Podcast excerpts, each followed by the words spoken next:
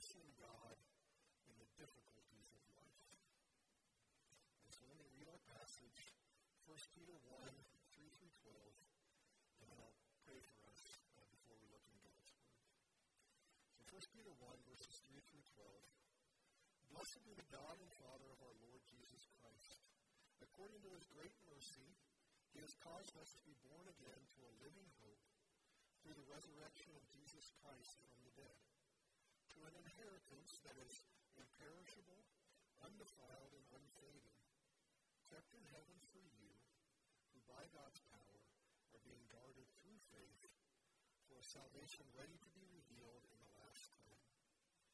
In this you rejoice, though now for a little while, if necessary, you have been grieved by various trials, so that the tested genuineness of your faith, more precious than gold that perishes, though it is tested by fire, may be found to result in praise and glory and honor at the revelation of Jesus Christ. Though you have not seen him, you love him.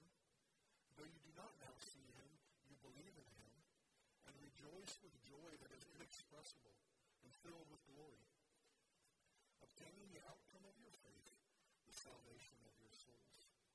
Concerning this salvation, the prophets who prophesied about the grace that was to be yours searched inquiring what person or time the Spirit of Christ in them was indicating when he predicted the sufferings of Christ and the subsequent glories. It was revealed to them that they were not serving themselves but you, in the things that have now been announced to you through those who preach the good news to you by the Holy Spirit sent from heaven, things into which angels long to look. Let's pray.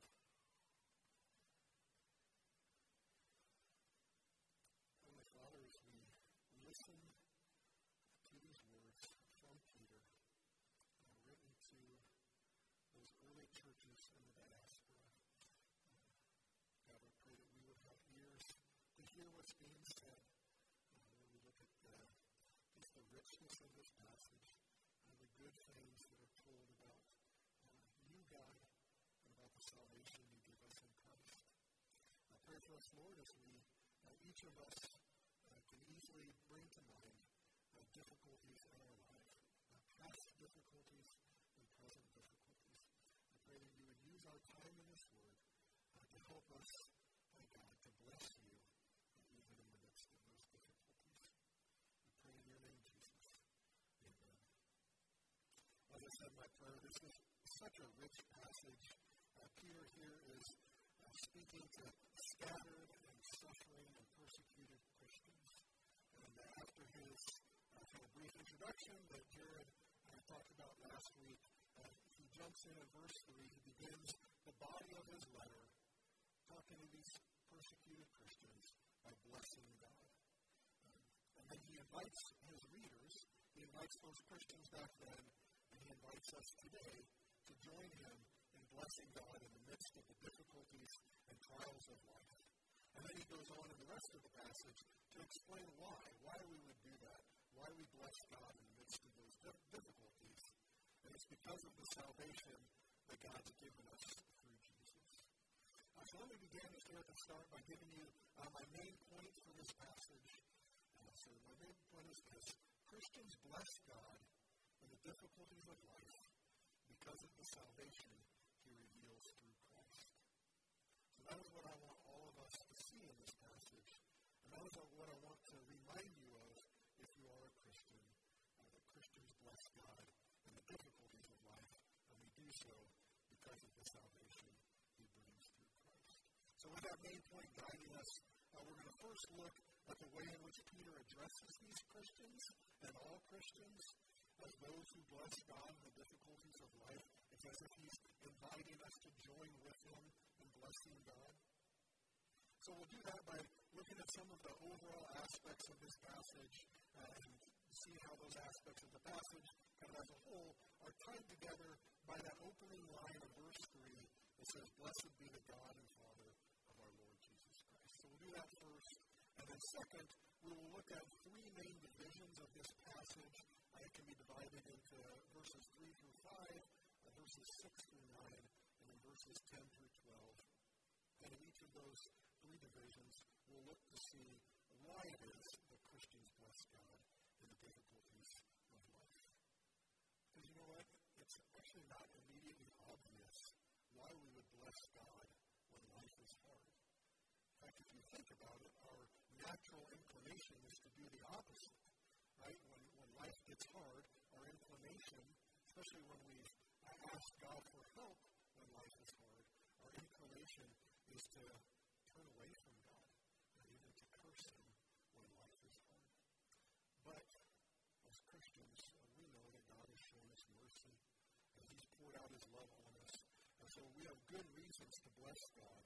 And as we will see, all those reasons have to do with what Christ has done to save. So, number one, Christians bless God in the difficulties of life. When I was in high school, I lived in Kansas. And uh, you know what the best thing coming out of Kansas was back then when I was in high school? Interstate 70. Particularly westbound, right, towards the mountains. At least that's what my friends and I used to say. That's how we used to joke. Uh, but we were young, and we were looking to the future, right? And we were hopeful that life had good things in store for us. We were hopeful that there were things worth striving for, things worth waiting for. I mean, how else would young people endure all the stuff they have to deal with? Right? Think about all that homework, all those growing pains of adolescence, all those chores that you have to do, all those adults telling you, go here, do this, go there, do that. I remember I had one friend in high school, and on numerous occasions, he would just randomly proclaim his hatred of homework. We'd be walking home from school, and he'd just be like, don't you just hate homework?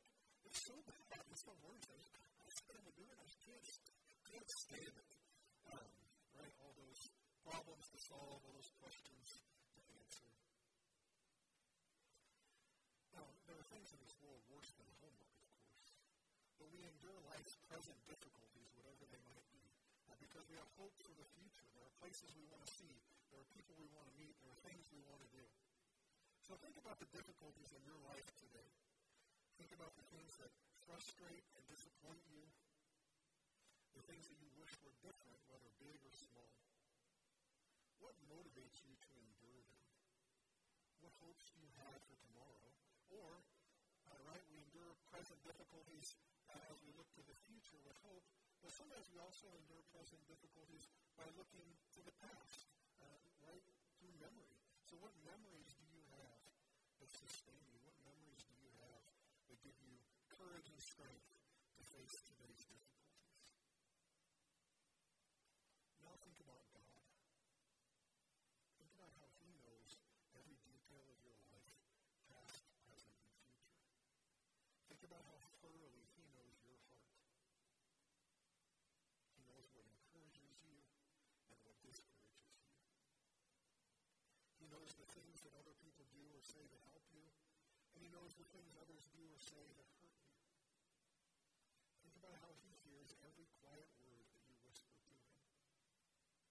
Think about the times that He's provided for you when you called out to Him. But also think about the times when He was silent. Think about how sometimes His Word makes sense to you. Sometimes His Word uh, is solid truth that you can grab hold of. And then think about how sometimes His Word is confusing. Sometimes it seems perhaps even unbelievable to you. So we think about the present difficulties in our life, and we think about God. And often when, think, when people think about God, their attitudes towards Him are shaped by the circumstances of their life. If things are going well, and if God responds to our questions and our needs in satisfying ways, uh, then we have favorable attitudes towards Him. But when there are difficulties, God disappoints them, they have unfavorable attitudes towards Him. They shun Him, they push Him away, they look other places for answers to questions and reasons for hope. And on the, on the face of it, that sort of system uh, seems to make sense, doesn't it? That people are drawn toward God when He's kind, and they're drawn away from Him when it seems that He's severe. But the system breaks down if you think about it a little longer. First, the system breaks down because there are many people who turn away from God, even though He has been kind to them. Right? The people of Israel uh, did that often in the Old Testament. Uh, you and I are both frequently guilty of that as well. And second, the system breaks down because there are many who have a favorable attitude towards God. There are those who praise Him and bless Him even in the midst of difficulties. Right? There are those who aren't drawn away from God when life brings difficulties, but they're drawn towards Him. And that's what the Apostle Peter is leading us to do here. That's what he's, he's calling us to do or leading us to do, is to be drawn towards God, to have a favorable attitude towards God, even in the midst of life's difficulties. So in the original Greek, this whole passage, verses 3 through 12, is one long, run-on sentence. And you'd have to diagram it for homework. Uh, but the core of the sentence, the, the root of the sentence grammatically, is actually pretty simple. Uh, it, it, it's those first few words at the beginning of verse 3 that, say, that just simply say, God is blessed, or blessed be God. So it's a basic statement that the church makes about God. And then the rest of that really long sentence just explains why we bless. So as Christians, we have a favorable attitude towards God. We like Him. He's good and praiseworthy. Our thoughts of Him and our words about Him are honoring. We acknowledge His excellence and His wisdom and His power. We enjoy the beauty of His ways. Right? But we don't bless some uh, undefined, generic God. Uh, we don't bless a God of our own invention. We don't just bless some vague notion of the divine. I mean, who would get excited about that? Um, instead, we bless the God who made us and loves us and saves us. As it says in verse 3, we bless the God and Father of our Lord Jesus Christ. That's the God whom we bless. There are many commands in the Bible to bless God. Uh, the book of Psalms is filled with them, right? Bless the Lord, O my soul. Uh, but 1 Peter 1 3 here, it actually isn't one of those commands. This isn't a command to bless God. It's an affirmation. It's a confession that God is blessed. There actually aren't any commands in this whole passage uh, that we're looking at in 1 Peter. Instead, this passage, verses 3 through 12, uh, stand at the beginning of 1 Peter as an overview of the letter. Now, this passage prepares us to pay, be- to pay better attention to what's coming. And so it's not filled with commands. Instead, Peter is preparing our hearts and our minds to listen uh, by telling Christians, telling us uh, what is true of us in Christ. He tells us that God has caused us to be born again, that we're guarded by His power. It's interesting to, to observe that the passage doesn't command us to rejoice, it just simply states it. You rejoice. It doesn't command us to love Jesus or believe in Him. It just says, you love Him. You believe in Him. Now, the commands will come in 1 Peter, as, as we'll see in the passages that follow. Uh, but this passage is affirming. This passage is addressing Christians as those who will join Peter in blessing God in the difficulties of life. So Christians bless God in the difficulties of life, but we have good reason to do so. So that's what we want to look at now. And number two, Christians bless God because of the salvation he reveals through Christ. As I mentioned earlier, this passage can be divided into three sections. Uh, verses 3 through 5 uh, look to the future, and they show us that God's salvation brings hope through death. And we'll, these will be up on the screen later as well. Um, verse, verse 3 through 5 looks to the future, showing us that God's salvation brings hope through death. Uh, verses 6 through 8 look to the present and show us that God's salvation brings joy through trials. And verses 9 through 12 look to the past, and they show us that God's salvation brings answers through time. Now, before we uh, look at those three fundamental reasons for blessing God, well, let me first point out that all three of them are tied together by the themes of salvation and revelation. There are so many different uh, phrases that are used, so many different words that are employed in this passage, it's actually pretty difficult to kind of go through all of them and see what are some themes that are tying all of this together. Uh, the, two repeated words or themes that you'll see in all three of those sections are salvation and revelation. Uh, so salvation is mentioned in verses 5, 9, and 10. And then revelation is mentioned in verses 5, 7, and 12. So just real quickly, verse 5 speaks of a salvation ready to be revealed in the last time. And then verse 7 speaks of the coming revelation of Jesus Christ. Verses 9 and 10 talk about the salvation of your souls. And then verse 12 uh, speaks of what was revealed to the Old Testament prophets concerning Christ and his church. So salvation and revelation are important here because they extend our reasons for blessing God beyond the horizons of this world. They extend our reasons for blessing God beyond the limits of this life. Right? Within the horizons of time, our hopes for the future, our endurance in the midst of difficulties, our patience as we wait, those things can only go so far. I remember reading, uh, sometimes they can only go so far because of our, our own inner strength, uh, but the other reason that they can only go so far, that our hopes and our patience and our endurance can only go so far, is because of the basic reality of death. So I remember a few years ago reading an economist who was talking about the ups and downs of the economy and how people uh, try to cope with those ups and downs by saying, well, uh, we can deal with these short-term losses as we wait for long-term gains, right, as we wait for the economy to balance itself out. And he looked at that and he kind of acknowledged there's some validity to it, but then he was like, you know what, in the long run, we're all dead, right? How long can you wait for, for the ups and the downs of life to kind of level themselves out, right? How long can you hope when in the long run, we're all dead? And he makes a good, he makes a good point, right, as we think about uh, the money and the wealth of this world, certainly. So in the long run, everything might work out, but life's happening now, right? What, what good is the long run if the things you have been waiting for are gone when you get there, or if the things that you had hoped for back then don't bring you joy today? But as Christians, we're able to bless God today to rejoice in His goodness because we know how things will turn out. And we don't know the future details of our lives. And we don't know things like that. Um, but through Christ, uh, we have knowledge of the end. We have knowledge of, of how things truly are going to work out for us in the long term, right? In the long, long term. We know that by faith, our lives are secure in Christ. His salvation is going to be fully revealed in the last time, verse 5 says.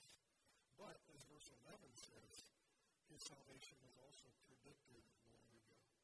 So we can genuinely bless God today in the midst of uncertainties because he has shown us, he has revealed to us his salvation through Christ. So as we look at that salvation, uh, we first see, looking in the future, that there's always hope, even in the face of death. And so point A, God's salvation brings hope through death. And we're looking there particularly at verses 3 through 5. So verse 3 says that God has caused us to be born again to a living hope through the resurrection of Jesus Christ from the dead. Now there's a, there's a certain hopelessness that naturally accompanies death. Death sets a, sets a hard limit to our days on this earth. Death, death sets a hard limit on the hopes that we have for the future. As Christians, we have the idea of resurrection kind of thoroughly infused in our minds.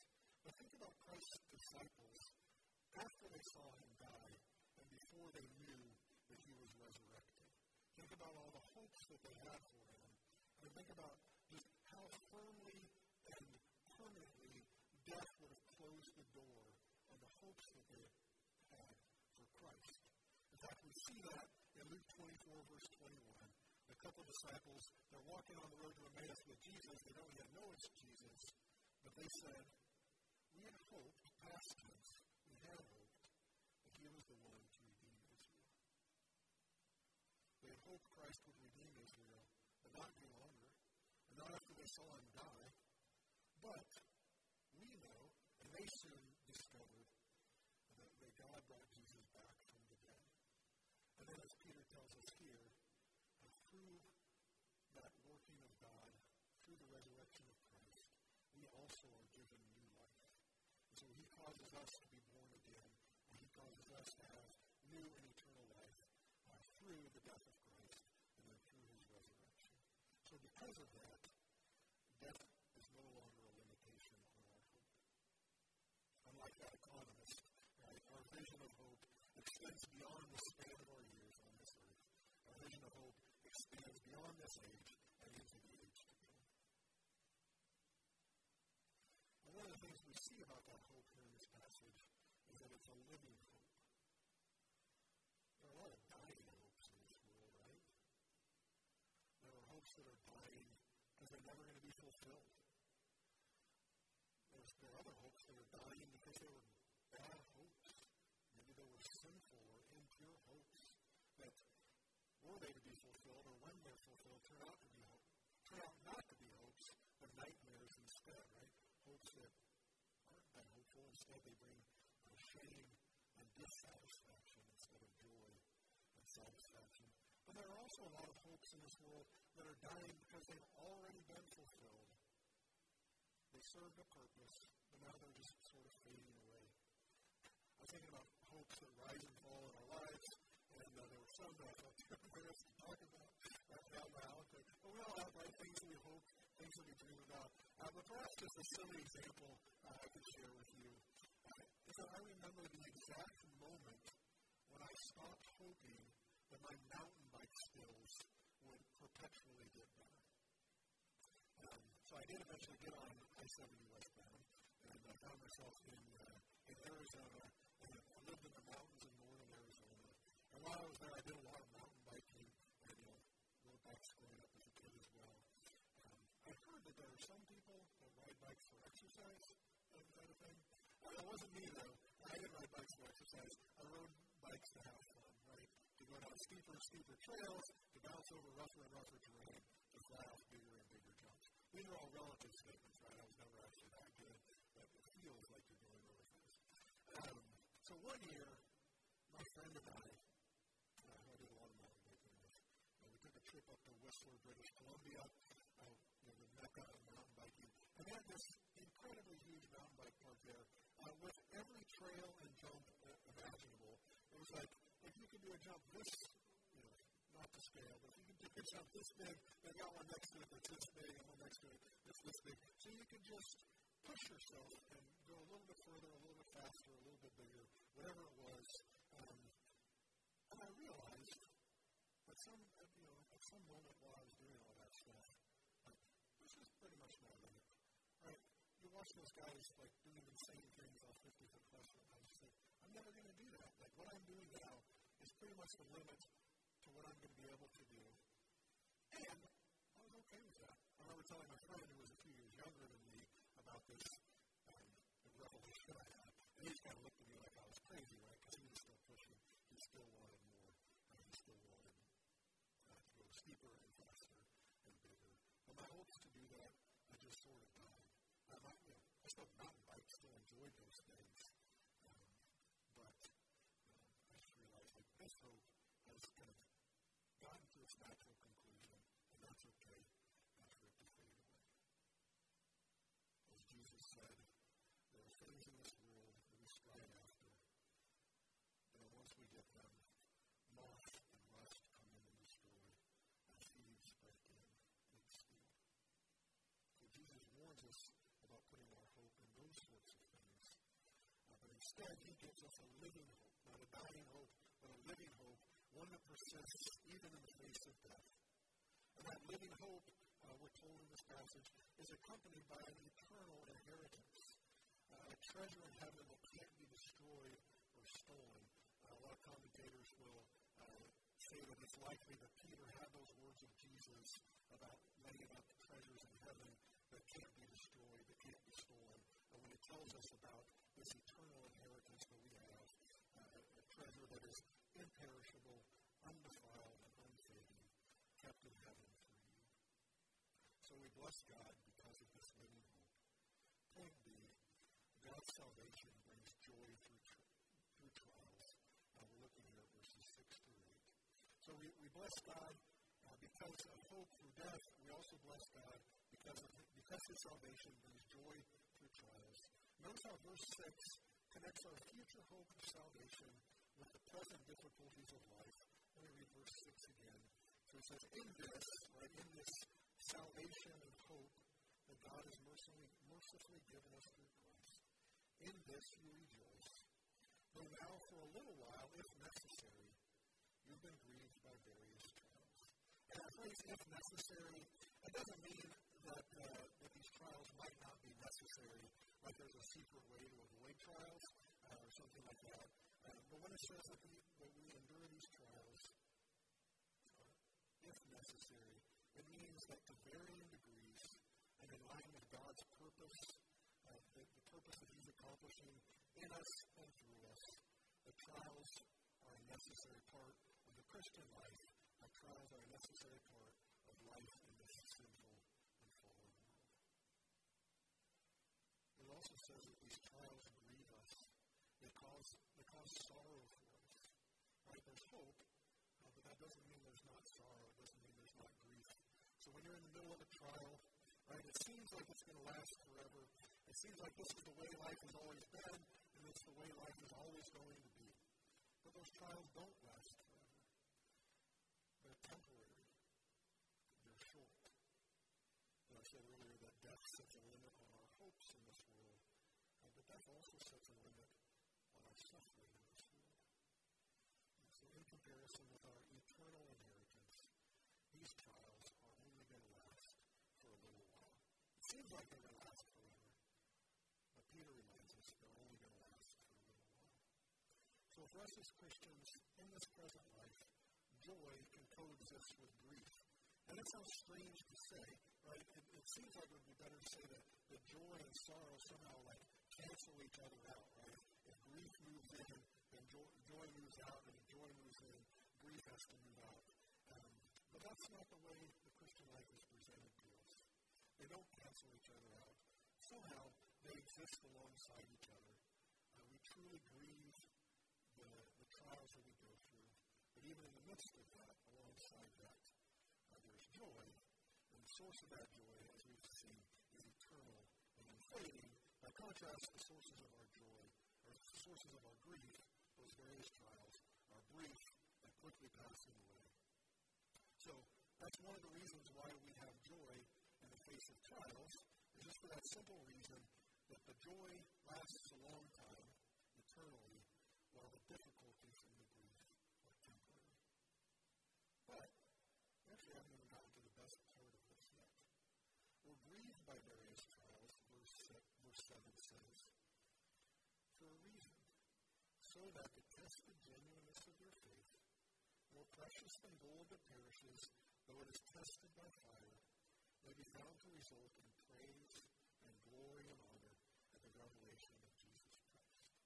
So there's a reason for this testing, there's a reason for these trials. Uh, there's some debate among commentators over whether the praise and glory and honor in this verse are given to Christians uh, because of the genuineness of their faith, or whether it's praise and glory and honor uh, given to Christ when He is revealed. I think the first option is the right answer, talking about the, the praise and glory and honor that, will, Christians will receive uh, when Jesus appears and He says to us, Well done, my good and faithful servant. Enter into the joy of your master. So I hope you see what's going on here in this passage. We have joy in the midst of trials because those trials are dying while our hope is living. But we also have joy, joy in the midst of trials because those trials are the means by which God is increasing our joy. Those trials are the means by which uh, our praise and glory and honor will increase when Christ is revealed, when he comes to fully bring our salvation. So God is uh, testing the genuineness of our faith. He's burning away the dross of dying hopes so that what remains is pure. And that's why Christians have joy in the midst of trials. And that's why we love Jesus and put our faith in him, uh, even though uh, this life and following him presents difficulties. And point C, God's salvation brings answers through time. And here we're looking at verses 19 trust God in the trials of life is because His salvation brings those answers through time. Um, I, I promise I'll try to say something about the angels that are mentioned there at the end of verse 12. I probably won't say anything but satisfy your curiosity, I'll least say something.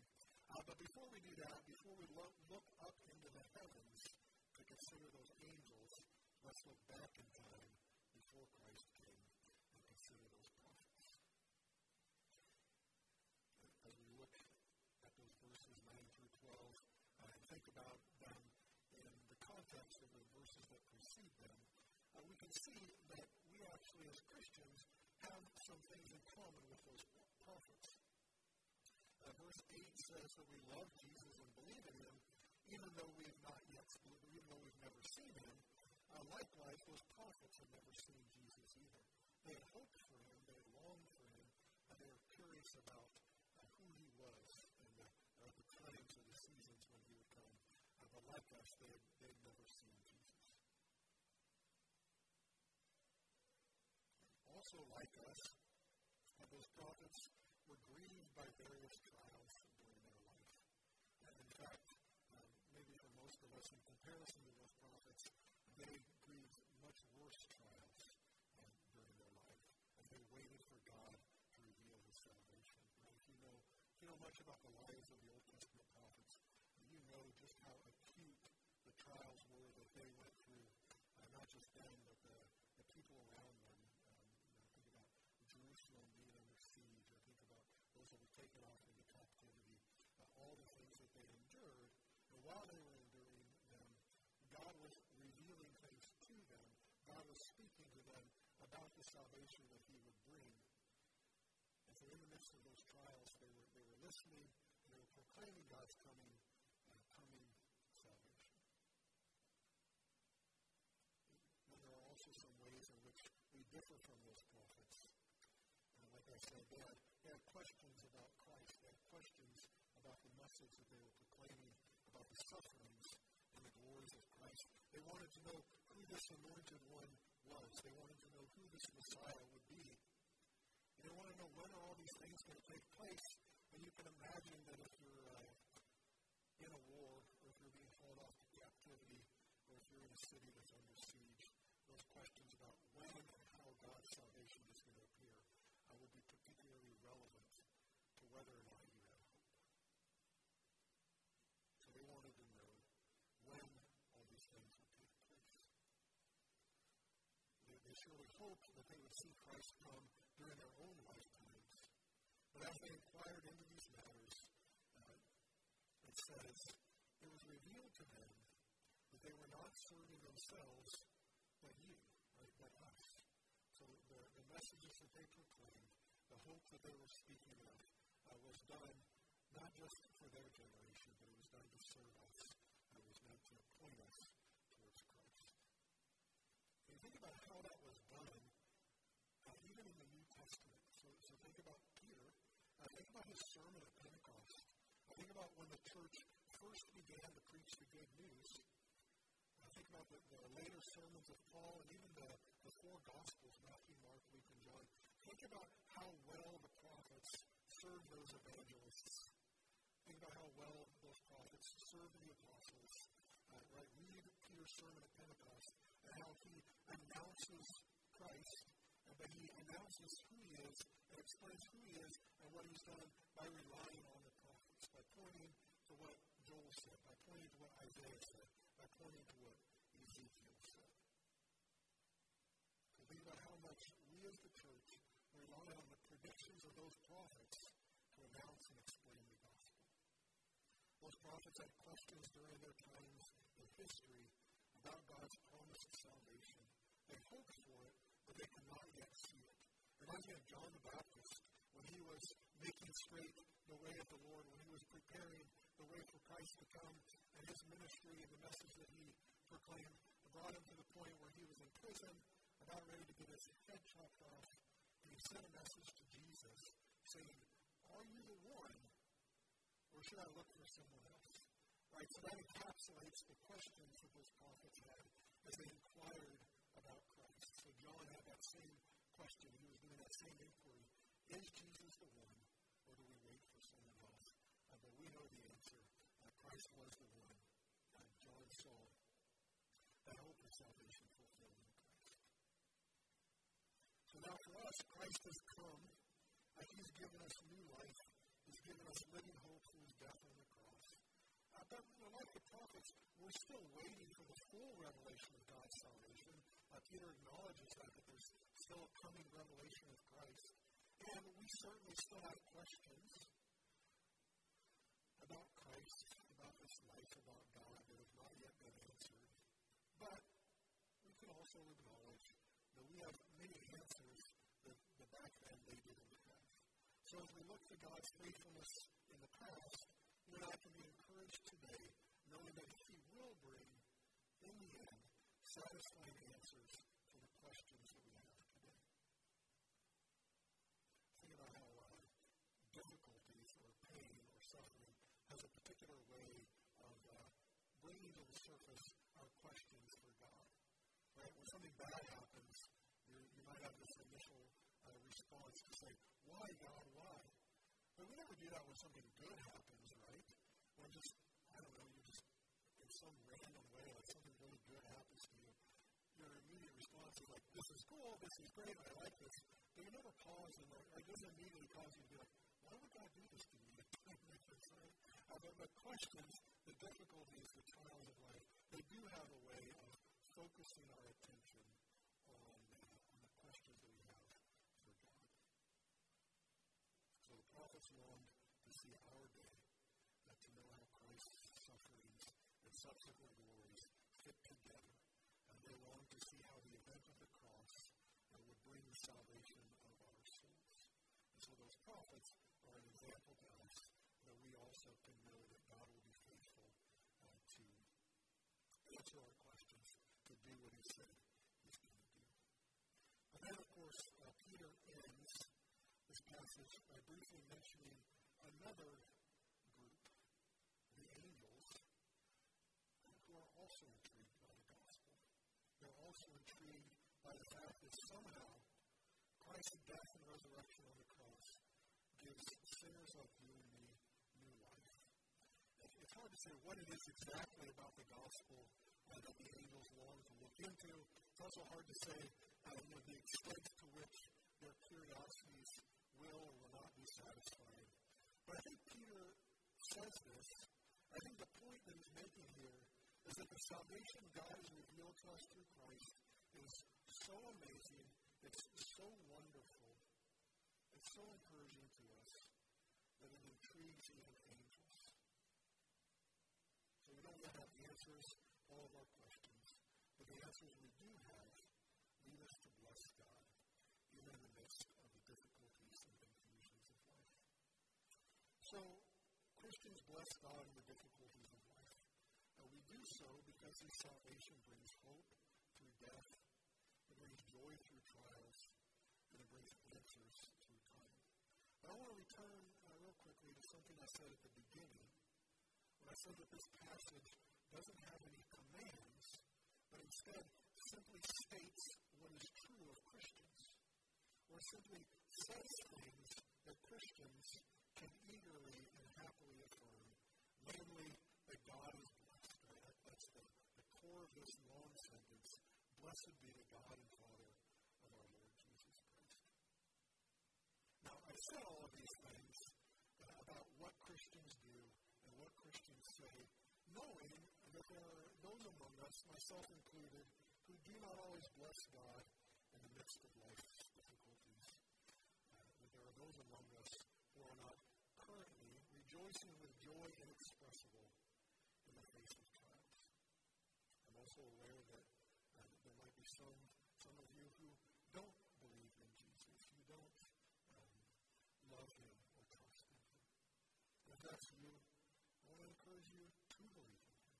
I want to encourage you to think about your life and the hopes that you have for the future. Are the hopes that you have living or are they dying? I want to encourage you to think about your sin and your need for salvation. I want to encourage you to consider the living hope that Christ gives to all those who come to Him. And then to those who are Christians but would not say that blessing God in the difficulties of life is an accurate description of you. Be encouraged by this passage. Let it remind you of who you are in Christ, of what His salvation means to you in the face of whatever trials you're currently facing. And let me just encourage you to, to rise to the occasion, to remain hopeful and joyful and patient. Let me pray.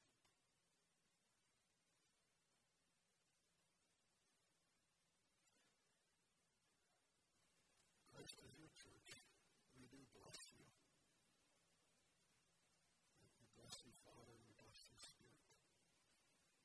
Even in the face of difficulties and questions, even in the face of temptations to turn away from you, and we acknowledge that you are using those uh, trials and those difficulties to uh, purify our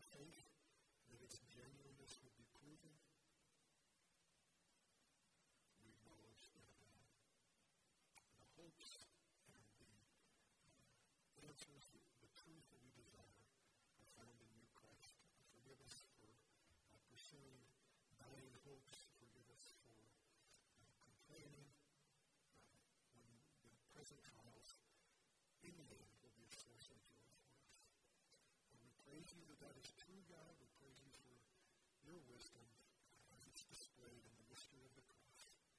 And I pray that you would bless us.